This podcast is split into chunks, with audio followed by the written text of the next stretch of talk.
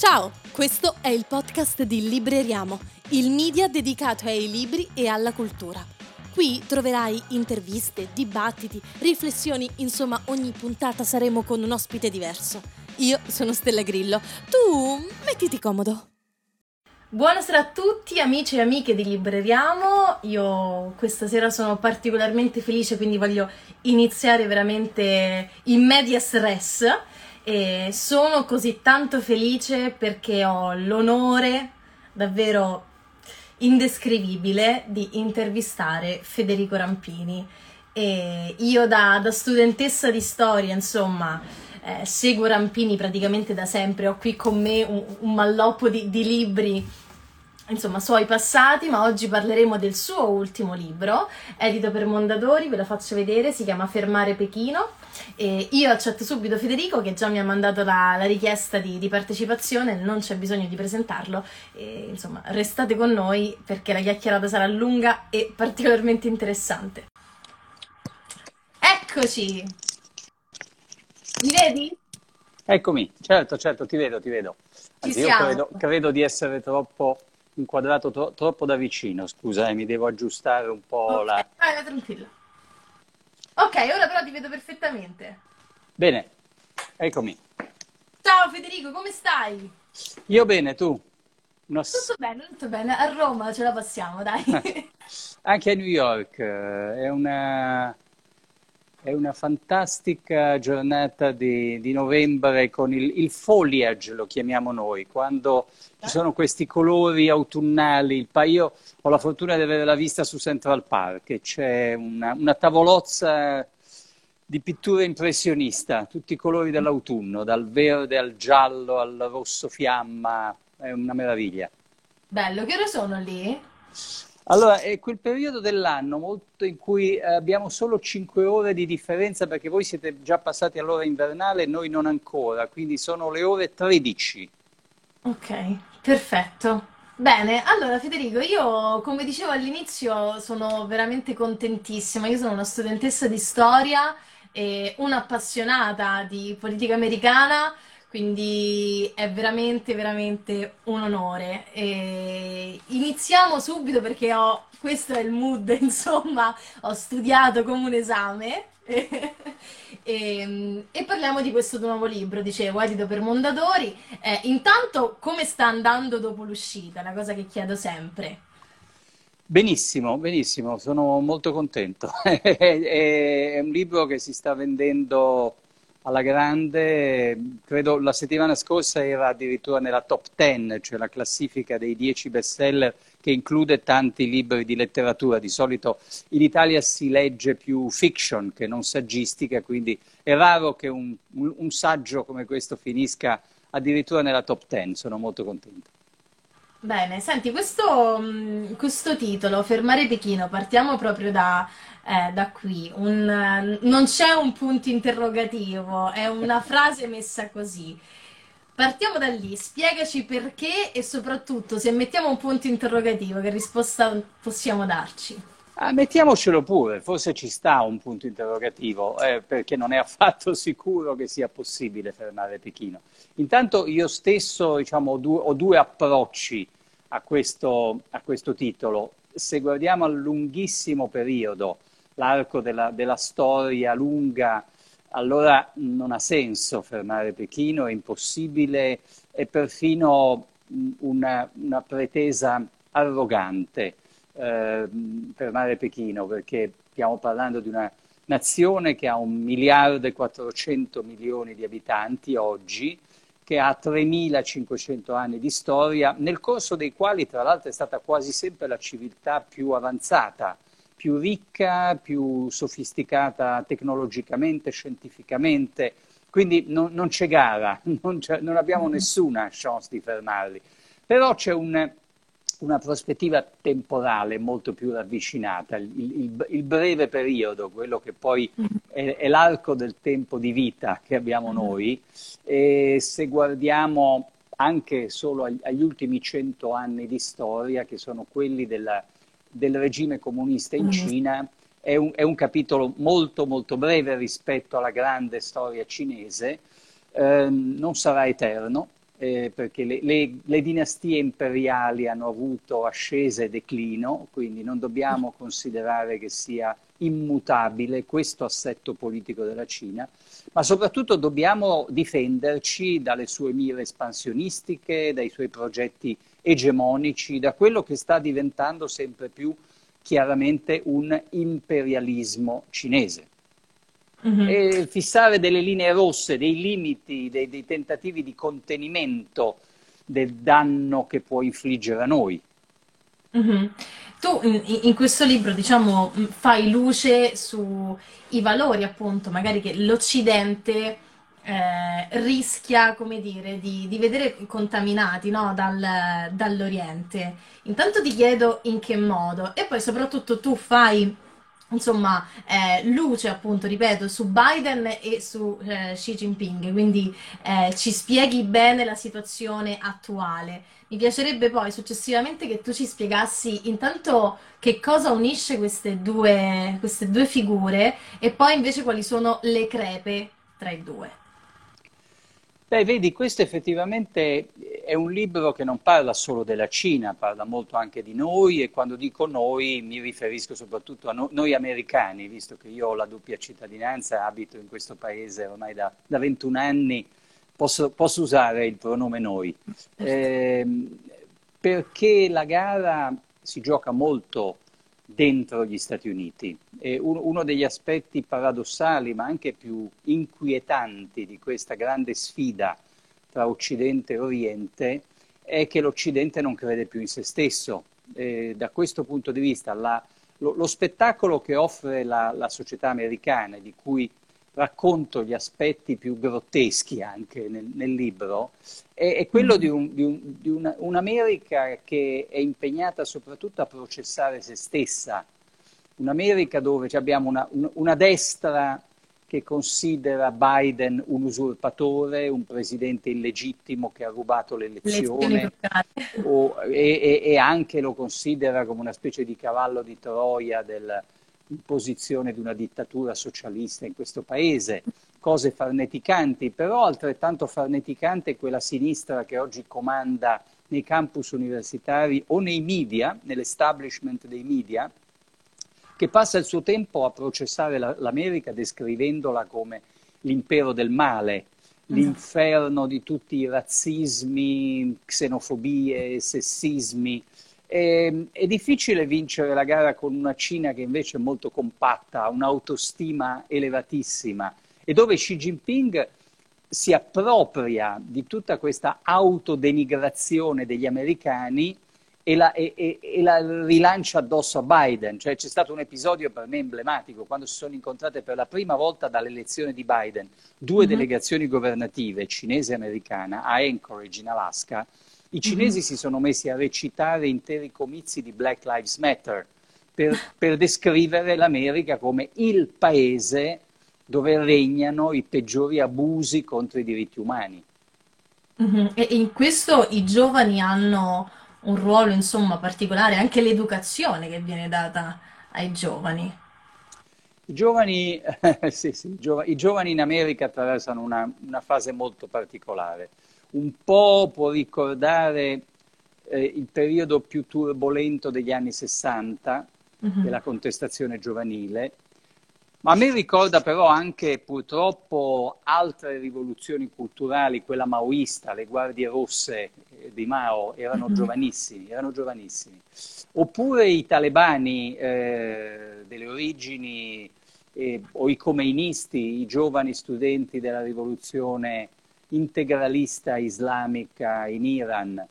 Eh, ci sono de, de, de, anche tra l'altro delle componenti religiose, eh, in, questa, in questa specie di furia di autocolpevolizzazione mm-hmm. dei giovani americani, e anche ansia di espiazione dei peccati veri o presunti della storia dell'America. C'è una forte componente religiosa legata al puritanesimo, alla tradizione puritana di questo paese, che è, in, che è preoccupante. Eh? Sì, eh. sì. sì, perché è, è un estremismo, come tutti, è un fanatismo. Eh, questo descrivere la storia dell'America solo ed esclusivamente all'insegna dello schiavismo come un grande romanzo criminale, un paese che ha solo crimini da espiare, e o- ovviamente è un'aberrazione. Mm-hmm. No, assolutamente, fare di tutta l'erba un fascio, insomma, in un, in un paese poi talmente tanto grande, che ha conosciuto talmente tante variazioni, che sarebbe appunto eh, sicuramente un estremismo. E, mh, sul piano invece della, mh, del Covid, perché ovviamente noi parliamo, insomma, parte dopo il G venti e poi ci arriviamo, perché mi interessa molto parlare di questa assenza eh, della, della Cina. Eh, nel tuo libro ovviamente affronti moltissimo eh, il Covid, la, la questione, insomma, sia pre che post. Come, come si sono comportati e quali sono, di nuovo, ripeto, le crepe in entrambi i paesi? Beh, certamente un capitolo sul Covid eh, ci, ci doveva essere, c'è nel libro, perché è eh, uno dei grandi eventi del, della nostra epoca, è nato in Cina. Quindi eh, tutti quanti siamo ancora in qualche modo condizionati da una, una pandemia che ha avuto la sua origine lì, di cui la Cina non vuol, continua a non voler dire eh, la verità, eh, cioè su, sulle origini del Covid. Mm-hmm. Eh, chi in Cina, perché ci sono stati anche dei, dei personaggi molto coraggiosi che hanno voluto fare luce su questa vicenda in Cina, e racconto come sono stati perseguitati. Tra l'altro è proprio di questi giorni, di queste ore, la notizia che una coraggiosa, giovane giornalista cinese arrestata, condannata al carcere per aver fatto un'inchiesta sulle origini del Covid e sugli errori iniziali delle autorità, rischia di morire in uno sciopero della fame in carcere, e, ed è veramente una, è una, è una trentenne, una, una, una reporter molto coraggiosa, ma è, la sua, è, un, è una storia tristissima. La verità forse non la sapremo mai, o la sapremo quando cadrà Xi Jinping e magari il suo... l'avversario politico che lo avrà sostituito vorrà aprire un po' di archivi di Stato, no? Non si può mai sapere. Quello che è interessante è vedere come questa storia continua, perché la Cina oggi ha un approccio molto diverso dal nostro, insegue una, un obiettivo forse impossibile, Covid zero, cioè eh, eliminazione totale.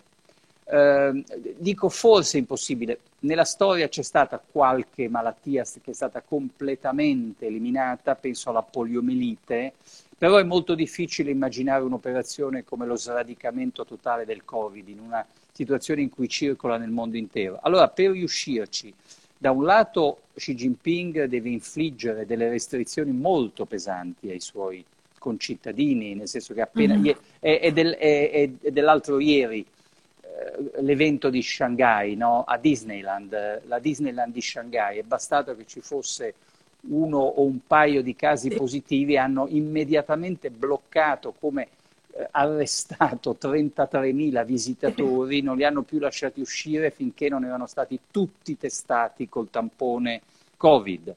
Eh, so, sono delle misure veramente estreme, a cui si aggiunge una misura per me particolarmente preoccupante, che è la chiusura di fatto delle frontiere, cioè esatto. i, i, i cinesi hanno perso la libertà di viaggiare, che u, era una delle loro libertà. Ehm, viaggiare in Cina o dalla Cina per poi rientrare è quasi impossibile, perché c'è un regime di quarantena feroce, sì, tre, sì. Se, tre settimane di clausura in un albergo a proprie spese, e una clausura vera che assomiglia più al carcere che non a un'esperienza alberghiera. Sì, no, ti interrompo perché io sono andata, un aneddoto insomma, ad un, ad un matrimonio di due ragazzi amici miei che vivono in Cina. Praticamente eh, i soldi che abbiamo regalato a questi due ragazzi ventisettenni, noi tutti quanti pensavamo vabbè il viaggio di nozze, e invece sono soldi che hanno utilizzato negli hotel per stare in quarantena al loro rientro, perché l'hotel era spese loro. E, e ci hanno raccontato insomma questa, come dicevi te, quarantena feroce che hanno dovuto obbligatoriamente fare, ed è stato il loro regalo di, di nozze. Senti, sì, sì, quindi eh, insomma è, è un esperimento abbastanza eh, estremo e brutale quello che sta facendo Xi Jinping per la gestione della, della pandemia. Ved- vedremo come andrà a finire. Si, si aggiunge un, un periodo in cui la Cina ha tanti altri problemi, tra cui metterei forse in testa lo shock energetico. Mm. È, una, è, è una fase molto difficile in cui tutte le materie prime stanno rincarando, ma in particolare ci sono delle penurie di energia a cui la Cina eh, non era preparata. Sono anche il frutto di una ripresa economica molto vigorosa, perché le fabbriche cinesi hanno ricominciato a inondare il mondo delle loro esportazioni, eh, però gli manca, gli manca l'energia, e, e questo spiega tante altre cose, anche diciamo, tutto... tutta l'ambiguità di Xi Jinping sulla questione ambientale, sulla lotta al cambiamento climatico. Esatto, e questo ci fa un po' ricollegare al G venti. Intanto volevo chiederti se appunto l'assenza eh, di Xi Jinping è, come dire, un atto di, di coerenza con l'immobilità in questo momento appunto del, dei cinesi, cioè nel senso lui non è venuto per, secondo te, anche per dimostrare coerenza?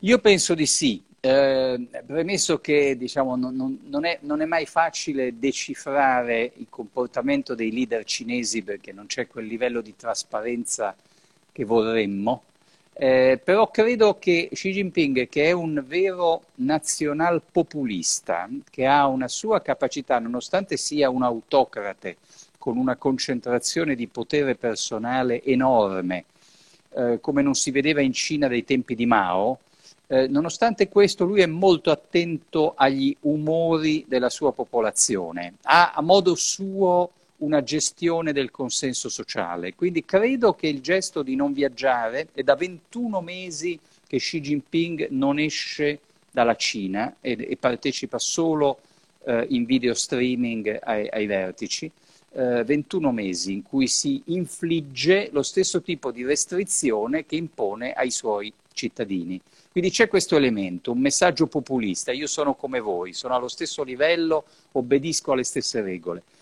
Però c'è, credo che ci sia anche il fatto che non voleva trovarsi a dover rendere dei conti ai paesi occidentali sulla transizione verso un'economia a zero emissioni carboniche, perché questa transizione conosce una battuta d'arresto in Cina. Mm-hmm. Ed è una cosa... è una... È un, è una, scusa se ti interrompo, è, è una Cina che sta riaprendo eh, miniere di carbone, perché senza il carbone se no si chiudono le fabbriche, eh, licenziano operai e quindi è a rischio la stabilità sociale. Mm-hmm. Ho sentito un tuo intervento al, al Festival della Filosofia, dove raccontavi eh, che quando eri giovane tu, per studiare insomma le grandi potenze e le cartine geografiche, Eh, insomma, studiavate le, mh, i pozzi petro- petroliferi e via dicendo.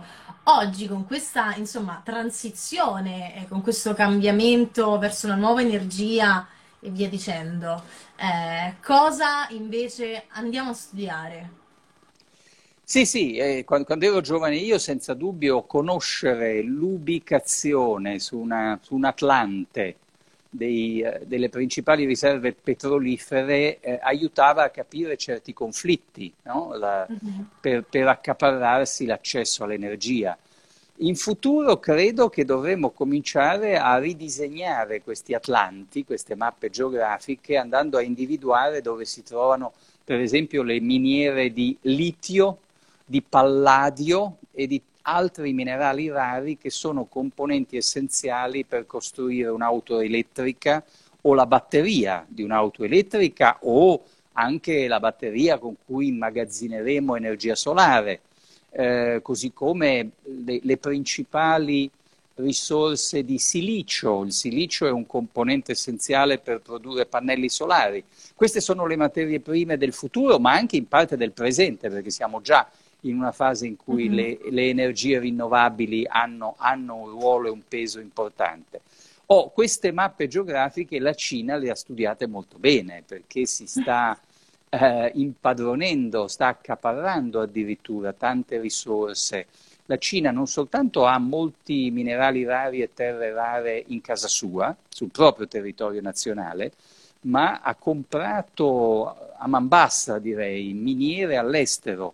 Addirittura io ricordo un viaggio in Argentina in cui ho scoperto che in Argentina ci sono miniere di proprietà cinese, come ce ne sono in Perù, ce ne sono in Africa e un giorno forse ce ne saranno anche in Afghanistan. L'Afghanistan ha delle terre rare e i cinesi sono pronti a occupare un vuoto, uno spazio vuoto liberato dagli americani.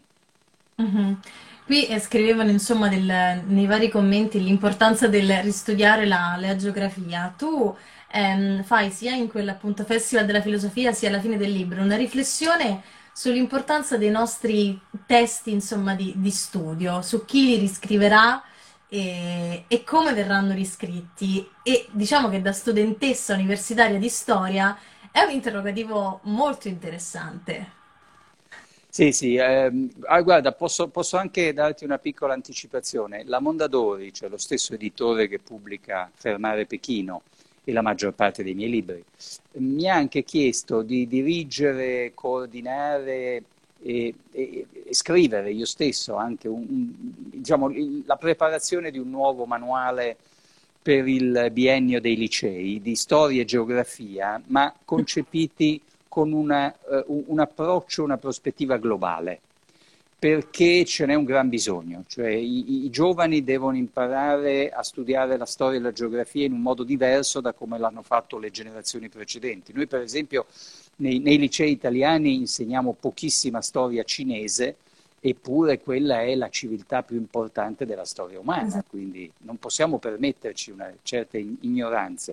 Magari un italiano, un'italiana di buona cultura, magari ha una discreta preparazione sul pensiero politico di Niccolò Machiavelli e non sa nulla di Confucio, che è il vero fondatore di una scienza politica sei secoli prima di Cristo, che ancora oggi influenza due miliardi di persone.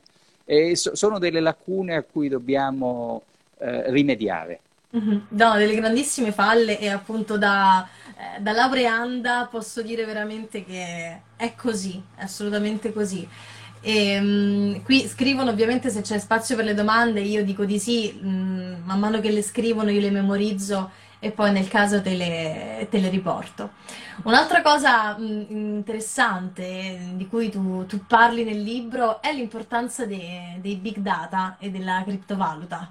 Mi parli di Alibaba e, e Amazon, come durante il Covid, insomma, queste potenze si siano arricchite in una maniera indicibile e come ovviamente si stanno accavallando, insomma, l'una sull'altra.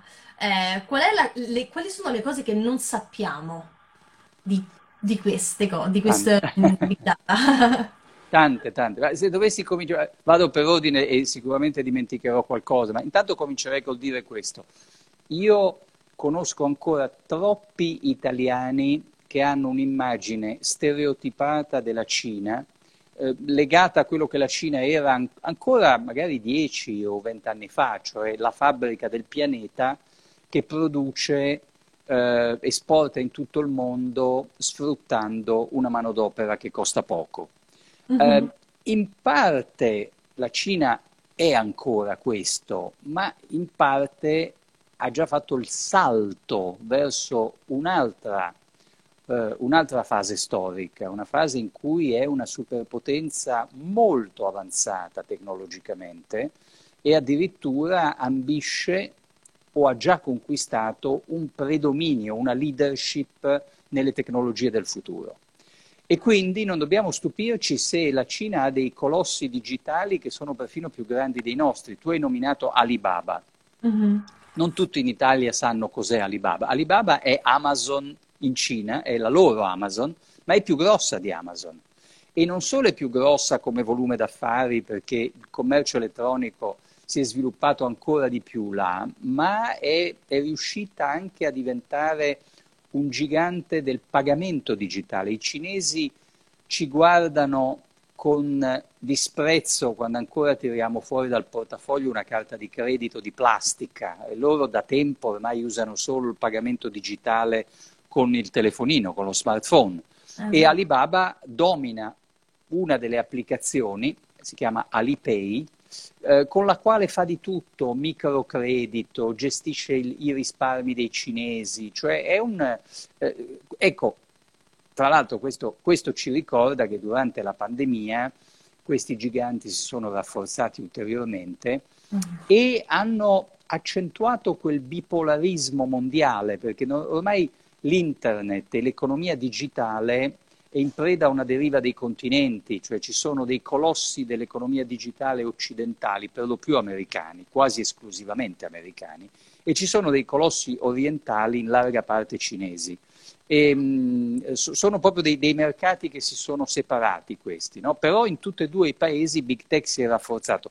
Un'altra cosa interessante che dobbiamo imparare della Cina è che sta facendo delle operazioni antitrust, vuole cioè ridurre l'abuso di potere dominante di questi giganti, eh, sta facendo per la prima volta delle serie politiche di tutela del consumatore, dei diritti dei lavoratori che lavorano in questi gruppi, e fa delle cose che si sarebbero dette una volta di sinistra, no? Per ridurre lo strapotere di Big Tech. E, e questa volta è un po' l'America che rincorre la Cina, in, in ritardo anche l'America sta cercando di ridurre un po' lo strapotere dei vari Amazon, Apple, Facebook, Google. Mm-hmm. Qui c'è una domanda di, un, um, di questo ragazzo che si chiama Fabrizio e chiede: la superiorità cinese non si può considerare anche figlia del mancato contatto con l'Occidente? Ma non credo, io addirittura rovescerei, direi che la superiorità cinese viene dopo un lungo periodo di apprendistato in cui Grandi... loro, loro hanno avuto l'umiltà di studiarci, ci hanno studiato molto e, e ci sono stati addirittura dei, dei gesti clamorosi. Un, un, un autocrate come Deng Xiaoping, che fu il successore di Mao, che decise di aprire la Cina al capitalismo, disse a una generazione di cinesi: andate a studiare all'estero, perché noi siamo un paese troppo arretrato, abbiamo bisogno che voi andiate a studiare nelle migliori università americane, inglesi, tedesche, giapponesi, e tornerete qui e farete una Cina più moderna, avendo acquisito la scienza e la tecnologia occidentale. Quindi loro hanno avuto un lungo periodo in cui umilmente ci hanno studiato, ci hanno copiato. Adesso hanno imparato così bene che sono in certi settori più avanti di noi. Mm-hmm. E, e c'è qualcosa secondo, secondo te che Biden in questo caso può, come dici tu, invidiare o comunque no, sta rincorrendo un po' eh, Xi Jinping? Ma Biden sta cercando di fare un, un esperimento per certi versi parallelo a quello cinese, cioè di ritorno mm. a una politica economica più dirigista, con un ruolo più attivo dello Stato, eh, investimenti pubblici a favore della ricerca scientifica, dell'innovazione, della transizione verso un'economia sostenibile, eh, quindi un ruolo molto più attivo della, del, del potere pubblico. Qui un pochino, come dire, eh, guarda al modello cinese, no? Come i cinesi sono stati capaci uh-huh. anche attraverso le loro aziende di Stato A, a accelerare la corsa verso le nuove tecnologie. Questo sicuramente è, è un, un rovesciamento dei ruoli, no? Mentre prima era solo la Cina che copiava l'America, oggi questa America è un pochino più consapevole dei suoi ritardi e guarda con più attenzione ai successi cinesi. Poi nel, nella, nella prefazione al libro Fermare Pechino io faccio anche un gioco ironico, una specie di parodia in cui immagino do la parola a Xi Jinping e poi a Biden, e immagino che Biden potrebbe anche avere un po' di invidia per un leader che governa così a lungo. E Xi Jinping è, da, è al potere dal duemiladodici e lo resterà ancora per un bel po'. Qui invece Biden, il partito di Biden ha appena subito qualche sconfitta premonitrice nelle elezioni, proprio ieri ci sono state delle elezioni locali in Virginia e, e mh, rischia di perdere la maggioranza al Congresso già tra un anno, nel qual caso sarà un presidente dimezzato, avrà governato con pieni poteri, per così dire, solo per un biennio. Il ciclo, il ciclo elettorale molto breve e sincopato delle democrazie è una delle cose che fanno dire a Xi Jinping che il suo sistema è superiore al nostro. Mhm. Ma ehm, tu prima parlavi insomma del- di questo intervento dello Stato i- in America e ricordi giustamente che Biden si rifà moltissimo a, a Roosevelt e al modello del, del New Deal. Eh, in questo caso Xi Jinping eh, parli di questo revival del maoismo. Eh, perché e come in realtà poi lo ha cambiato, lo ha modificato, cioè che cosa è andato, su che cosa ha puntato eh, Xi Jinping nel momento in cui ha parlato di revival di maoismo. Sì, intanto ognuno si, si- si prende i, i modelli che può e quindi se in America il presidente socialista per eccellenza fu Franklin Delano Roosevelt dal millenovecentotrentaquattro in poi, con le grandi riforme del welfare, eh, riforme veramente di stampo socialista. Ehm, in Cina un presidente che voglia segnalare al suo popolo che sta facendo una sterzata a sinistra ha come modello Mao, anche se è un, è- è un modello un po' forzato, nel senso che Mao applicava un, un comunismo di guerra, un, un razionamento della scarsità, un Mhm. egualitarismo estremo, e- però è diventato un simbolo. La, la- la stragrande maggioranza dei cinesi oggi non ricorda più nulla di Mao, o ha, un- ha una vaga idea di quanto era povera la Cina allora e di quanto soffriva anche di carestie di massa. Mhm. Mao è diventato semplicemente il, il- il simbolo un po' nostalgico di un'epoca in cui c'erano meno diseguaglianze. E quindi Xi Jinping nel favorire, nell'assecondare questo revival del maoismo, vuole proprio dire io sono un leader di sinistra, io do battaglia contro le diseguaglianze, costruirò una Cina più giusta. Mhm.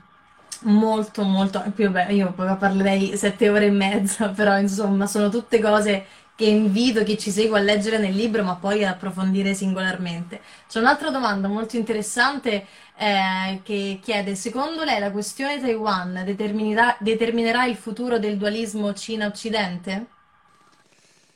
Beh, nel libro Fermare Pechino un, tit- un- un- un capitolo intero lo dedico a questo tema con il titolo Morire per Taiwan o Moriremo per Taiwan, eh, perché il il rischio che Taiwan sia il focolaio di una terza guerra mondiale esiste. Ehm, le provocazioni della Cina eh, sono all'ordine del giorno, eh, violazioni dello spazio aereo di Taiwan da parte di squadroni di caccia bombardieri cinesi sono ormai quotidiane. Eh, la Cina vuole Taiwan, vuole annettere Taiwan anche con la forza militare se necessario, la considera una provincia ribelle. È una storia molto complicata che risale al millenovecentoquarantanove e nel libro spiego anche proprio gli antefatti, le origini di questa complicatissima situazione molto ambigua di Mhm. Taiwan. L'America si è impegnata a difendere Taiwan anche se non ne riconosce formalmente l'indipendenza, né esiste un trattato formale sul modello della NATO. Eh, però eh, che cosa significherebbe perdere Taiwan per l'America e per l'intero Occidente? Significherebbe molte cose. Intanto Taiwan si produce, è, un- è una piccola isola, è una volta e mezzo la Sicilia, ha solo ventiquattro milioni di abitanti, però produce il sessanta per cento di tutti i semiconduttori mondiali, che sono la memoria e l'intelligenza dei nostri telefonini, dei nostri computer, delle nostre automobili, di tutto ciò che è elettronico. Mhm. Eh, Taiwan è situata su delle rotte navali strategiche dove transita il petrolio che dal Golfo Persico deve arrivare in Giappone e in Corea del Sud, altri due alleati strategici dell'Occidente. E infine Taiwan è l'unico esempio al mondo e nella storia di una democrazia cinese, Mhm. per una democrazia abitata da persone che a maggioranza sono etnicamente cinesi. Quindi ehm, abbandonare Taiwan al suo destino è un passo, sarebbe un passo gravido di conseguenze per tutto l'Occidente. E in tutto questo, ah, questa domanda Federico la- l'ha posta mio padre, ma ovviamente l- l'ho scritta anche io, la- la- l'ha chiesta mio padre ora in diretta e chiede, in tutto questo l'Europa è fuori dai giochi? l'Europa è, rischia di diventare terreno di conquista, colonia contesa fra un impero americano in declino e un impero cinese in forte ascesa. L'Europa è vittima anche delle sue incertezze e ambiguità, ha spesso nutrito l'illusione, eh, con, con una, una forte influenza della Germania, che è il paese più, più, più potente, eh, l'illusione di poter fare una politica estera mercantilista, cioè badare unicamente ai propri interessi economico-commerciali, e quindi fare affari con la Cina, perché è un grande mercato, senza però rompere con l'America, che è l'alleato storico. Ora, eh, un monito viene da due casi molto recenti, eh, di due paesi che avevano un po' nutrito la stessa illusione, che sono il Canada e l'Australia, due alleati storici dell'America, però grandi produttori di materie prime, avevano trovato nel mercato cinese uno sbocco importantissimo. L'Australia vendeva dal, dal minerale, mine, minerali ferrosi fino al vino australiano alla Cina, il Canada ha anche tante materie prime alla Cina, e finché hanno osato fare qualcosa di sgradito al regime cinese hanno subito dei castighi durissimi. Il Canada si è visto arrestare e sbattere in carcere un diplomatico in una specie di sequestro di persona a scopo di estorsione, e, e l'Australia si è vista chiudere brutalmente interi mercati. Il vino australiano è quasi rovinato perché la Cina ha voluto castigare il semplice fatto che il governo australiano avesse osato chiedere un'indagine sull'origine del Covid. Mm-hmm. Mi senti, Federico? Sì, sì, sì. No, quindi eh, attenzione, perché quest'illusione di poter essere una terza forza senza fare mm-hmm. scelte di campo, e mantenere dei rapporti economici vantaggiosi con la Cina senza pagarne un prezzo politico, credo che durerà poco. Mm-hmm. Qui c'è un, uh, un'altra domanda, perché poi nel momento in cui su Instagram dai spazio alle domande, insomma, si, si scatenano, e, ed è comunque molto bello. Eh, chiedono un'altra curiosità, eh, chiedono quanto è forte ancora il sentimento di umiliazione successiva alle guerre dell'oppio. Possiamo dire che questo sentimento residuo sta guidando la politica estera di Pechino? Allora, le guerre dell'oppio sono un episodio importantissimo che risale a metà dell'Ottocento, quando l'Ing- l'Inghilterra, che allora era l'impero dominante nel mondo, eh, soffriva di un deficit commerciale con la Cina, perché comprava tantissimo dalla Cina, dalla la seta, il tè cinese, e non riusciva a vendere abbastanza. Decise di, di praticare il narcotraffico, cioè di vendere ai cinesi oppio che coltivava nella sua colonia maggiore, cioè l'India. Eh, la Cina tentò di opporsi e l'Inghilterra, a difesa del narcotraffico, fece guerra alla Cina, l'aggredì, aveva una flotta superiore, vinse. E quello inaugura nella memoria storica dei cinesi quello che loro hanno chiamato il secolo delle umiliazioni. Viene insegnato nelle scuole medie in Cina, eh? Cioè uno, uno studente, uno scolaro di scuola media in Cina conosce molto bene questo capitolo di storia che invece molti occidentali ignorano.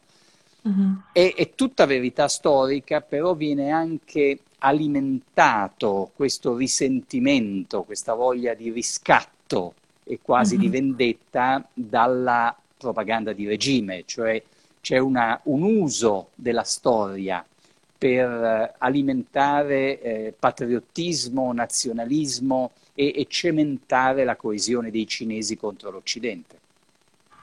Certo, pensi che la, la domanda sulle guerre dell'oppio è stata la mia primissima domanda del mio primissimo esame di storia all'università, quindi eh, ce l'ho proprio impressa, quelle cose che ti ricorderai per sempre. Qui chiedono anche se la tensione di Taiwan di cui parlavamo prima, eh, se l'innesco potrebbe essere poi in Corea. Ma diciamo più che l'innesco, è, è, se, se dovesse cadere Taiwan, e ripeto, Xi Jinping nei suoi discorsi ufficiali non si stanca mai di ripetere che Taiwan appartiene alla Cina e deve tornare sotto il controllo cinese, quindi non siamo noi che gli stiamo attribuendo delle intenzioni, è lui che lo dice. Ehm, Se dovesse cadere Taiwan, io vedo a, molto a rischio la tenuta della Corea del Sud, che è un paese importantissimo, è un'altra potenza tecnologica con aziende come la Samsung, un altro gigante dei semiconduttori, tra l'altro. La, la Corea del Sud quest'anno eh, ha superato l'Italia come ricchezza nazionale, pur essendo un paese più piccolo di noi. È, è, è uno dei, dei pilastri, diciamo, del sistema di alleanze occidentali in quella parte del mondo, e poi ovviamente c'è il Giappone. E si sente, se, se l'America non è in grado di difendere Taiwan, due paesi come il Giappone e la Corea del Sud si chiederanno se non, non gli convenga arrendersi alla Cina. Mm-hmm. Quando...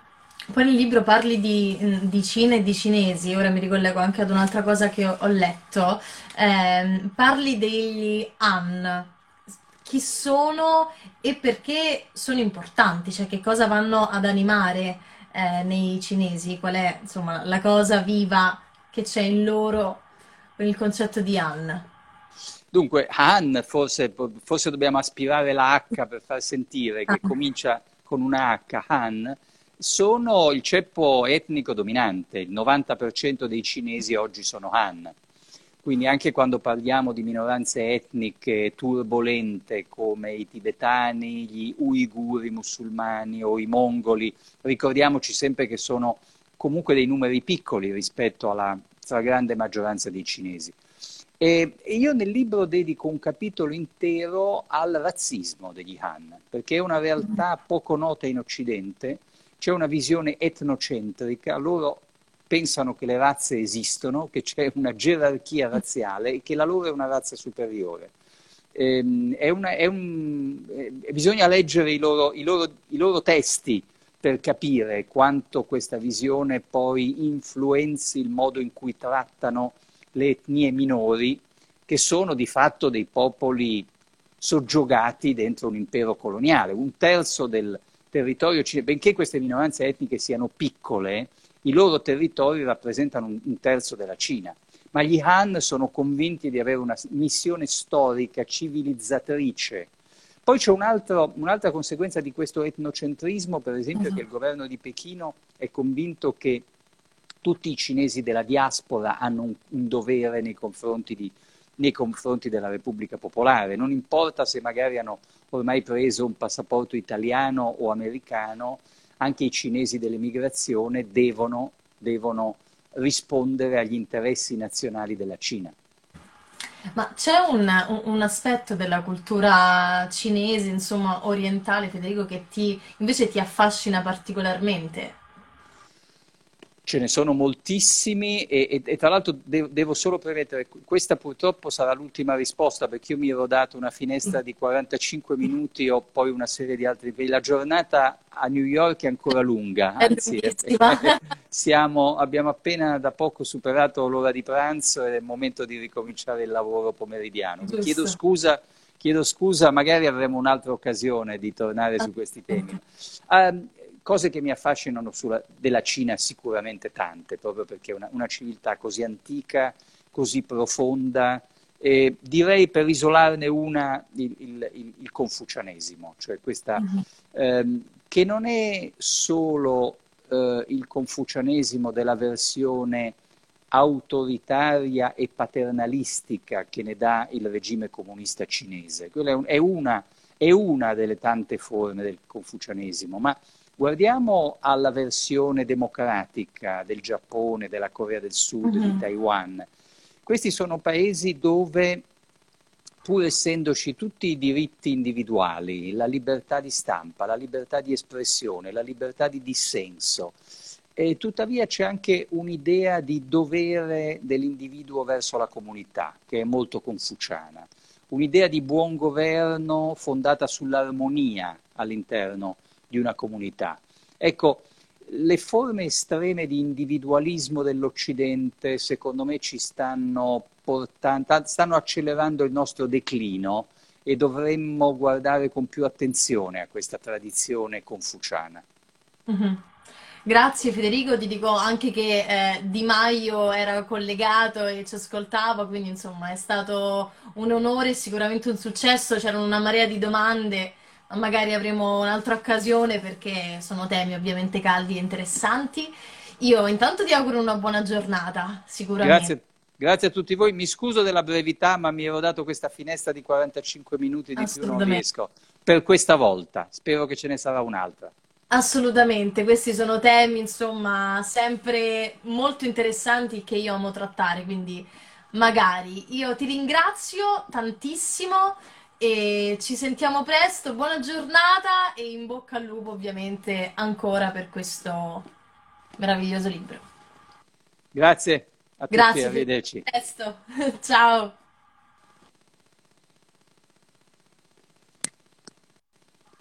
Ok, devo uscire con la X. Cioè... Ah, ecco. Sì, sì.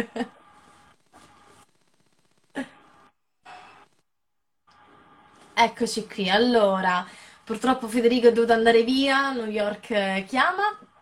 E io vi ringrazio tantissimo perché siete stati tanti super attivi, ovviamente avere Federico Rampini eh, qui è stato un onore incredibile. Abbiamo parlato di questo suo ultimo libro, Fermare Pechino, edito per Mondadori, ma ovviamente di tantissimi altri argomenti correlati. Io vi invito a leggere il suo ultimo libro e poi ad approfondire singolarmente Tutti questi, tutti questi aspetti e questi argomenti, quindi grazie, spero di avere un'altra occasione per parlare con Federico, perché poi vedere insomma questa grandissima partecipazione e grandissimo interesse alla fine insomma del G venti anche è veramente veramente bello.